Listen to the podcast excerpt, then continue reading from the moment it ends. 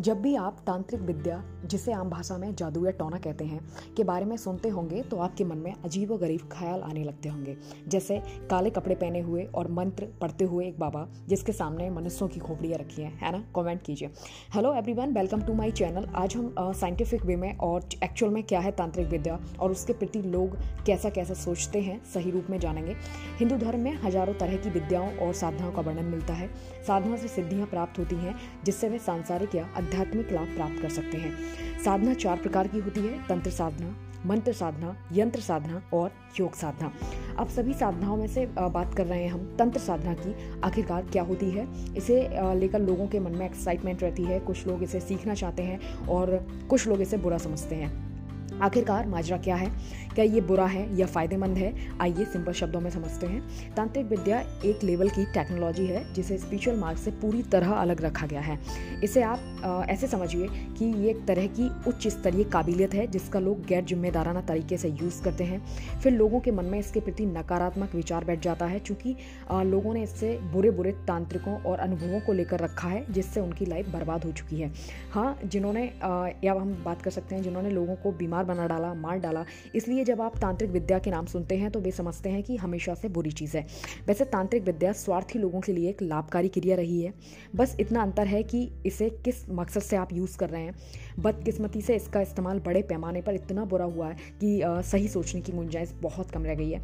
आप जानते हैं कि कोई टेक्नोलॉजी या विज्ञान बुरी चीज़ नहीं होती है, पर अगर हम इसका यूज़ किसी की जान लेने के लिए कर रहे हैं तो ये एक तकलीफ़ दे विषय होता है।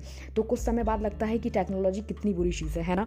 तांत्रिक विद्या के साथ भी कुछ ऐसे ही। सिनेरियो है बहुत ज़्यादा लोगों ने अपने निजी फ़ायदे के लिए गलत इस्तेमाल किया इसलिए इसे आमतौर पर आध्यात्मिक मार्ग से दूर रखा जाता है। लेकिन दुख की बात यह है कि दुनिया के कई हिस्सों में तांत्रिक विद्या को स्पिरिचुअल क्रिया से आ, के रूप में उससे जुड़ा कर देख रहे हैं लोग जो ठीक नहीं है। जब हम आध्यात्मिकता की बात कर रहे हों तो हमारा मतलब भौतिकता से परे होता है जबकि तांत्रिक विद्या एक ऐसी भौतिक क्रिया है। अब तक एक बात को समझ ही गए होंगे हम कि कुछ लोगों ने किया कुछ और, हो गया कुछ और, हमने अनुभवों के आधार पर समझा कुछ। चलिए, अब तांत्रिक विद्या को और डीपली समझते हैं। पहले शब्द इन सिंपल शब्दों को एक्सप्लेन करना चाहूँगी, जिसका नाम आपने बहुत सुना होगा, तंत्र, मंत्र और यंत्र। तंत्र का मतलब होता है तन से, मंत्र का अर्थ होता है मन से और यंत्र का मतलब होता है मशीन से। जैसा कि तंत्र का मतलब है तन, यानी कि हमारा भौतिक शरीर। इसलिए जितनी भी तांत्रिक साधनाएँ की जाती हैं, उनमें शरीर को केंद्र मानकर क्रियाओं को पूरा किया जाता है। मीन्स हर तरह से शरीर को ही तृप्त किया जाता है, इसे स्वस्थ रखा जाता है। है, तभी आपने ये बातें आमतौर पर सुनी होंगी कि उस तांत्रिक ने बलि चढ़ा दी, उस स्त्री या पुरुष को ऐसा कर दिया, है ना? क्योंकि तांत्रिक क्रिया में बस भौतिकता यानी कि हमारे शरीर को ही महत्व दिया जाता है। लेकिन पौराणिक किताबों में ये बात साफ़ लिखी है, तंत्र का मांस, मदरा और संभोग से कोई लेना देना नहीं है। जो इस तरह का कर्म करता है, जो इस तरह की चीज़ों में लिप्त रहता है, वो कभी तांत्रिक नहीं बन सकता। इसका मुख्य उद्देश्य जान, जानने की कोशिश करते हैं कि आखिरकार क्या होता है। इसका मुख्य उद्देश्य होता है सिद्धि से साक्षात्कार करना। इस इसके लिए अंतर्मुखी होकर साधना करने की ज़रूरत होती है। चलिए अब तंत्र का वर्णन किन ग्रंथों में देखने को मिलता है नज़र डालते हैं।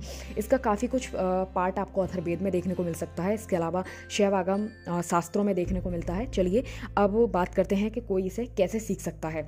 व्यक्ति किस तरह की महारत हासिल इससे कर सकता है। इसके इससे वो किसी भी, किसी को हिप्नोटाइज कर सकता है। थर्ड आई को ओपन कर सकता है। त्रिकाल कालदर्शी यानी कि तीनों कालों को समझ सकता है। इसके अलावा प्राण ऊर्जा पर काफ़ी हद तक महारत हासिल कर लेता है। और साथ ही साथ अजीबो गरीब रूप जैसे गायब हो जाना, पशु बन जाना, समुद्र को लाग जाना, करोड़ों मील के व्यक्ति को देख लेना, उससे बात कर लेना जैसे कार्य कर सकता है। तंत्र, शास्त्र के मंत्र और इनकी पूजाएँ भी काफ़ी डिफरेंट होती हैं। जैसा कि आपने देखा होगा, आम पूजाएँ और इनकी वो नहीं होती हैं। अब देखते हैं कि कौन कौन से प्रसिद्ध तांत्रिक गुरु माने जाते हैं, प्रथम उपदेशक भगवान शंकर और इसके अलावा दत्तात्रेय को मानते हैं। इसके अलावा नारद और परशुराम भी, परशुराम, भैरव, भैरवी, काली, ये भी इसके उपासक रहे हैं। ग्रंथों में ऐसा भी लिखा है कि तंत्र के माध्यम से प्राचीन काल में घातक किस्म के हथियार बनाए गए हैं, जिसमें पशुपत, शस्त्र, ब्रह्मास्त्र आदि शामिल हैं। अब बात करते हैं तांत्रिक साधना की। तांत्रिक साधना भी कई प्रकार की होती है, जिसके माध्यम से वैसे ये माना जाता है कि बहुत कठिन होती है, जिसके माध्यम से आप बसीकरण कर सकते हैं, किसी को मार सकते हैं, रोग उत्पन्न कर सकते हैं, इत्यादि। एक चीज़ और ऐड करना चाहूँगी, बहुत लोगों का गूगल और यूट्यूब पर बहुत सर्चेबल क्वेश्चन है कि तांत्रिक साधना कैसे करें? तो सबसे पहले तो प्रश्न यही उठता है कि आप तांत्रिक साधना करना क्यों चाहते हैं? यानी कि आपका जो क्यों है, वो क्लियर होना चाहिए। और अगर आपका क्यों क्लियर है तो आप इससे संबंधित काफ़ी किताबों और शास्त्रों का अध्ययन कीजिए। इसके अलावा हिंदू धर्म के सन्यासी समाज के जो आपने अखाड़े सुने होंगे, उनके सन्यासियों के से आप इनके बारे में सीख सकते हैं। और मेरी तो ये राय है कि, और हर किसी हर कोई आपको यही राय देना चाहेगा कि जब भी आप सीखें तो कोई अच्छे गुरु के संपर्क में इस चीज़ को सीखें। क्योंकि आप ऐसा नहीं कर सकते कि चार किताबें आपने पढ़ी और आपने करना शुरू कर दिया, क्योंकि ये बहुत खतरनाक भी हो सकती है।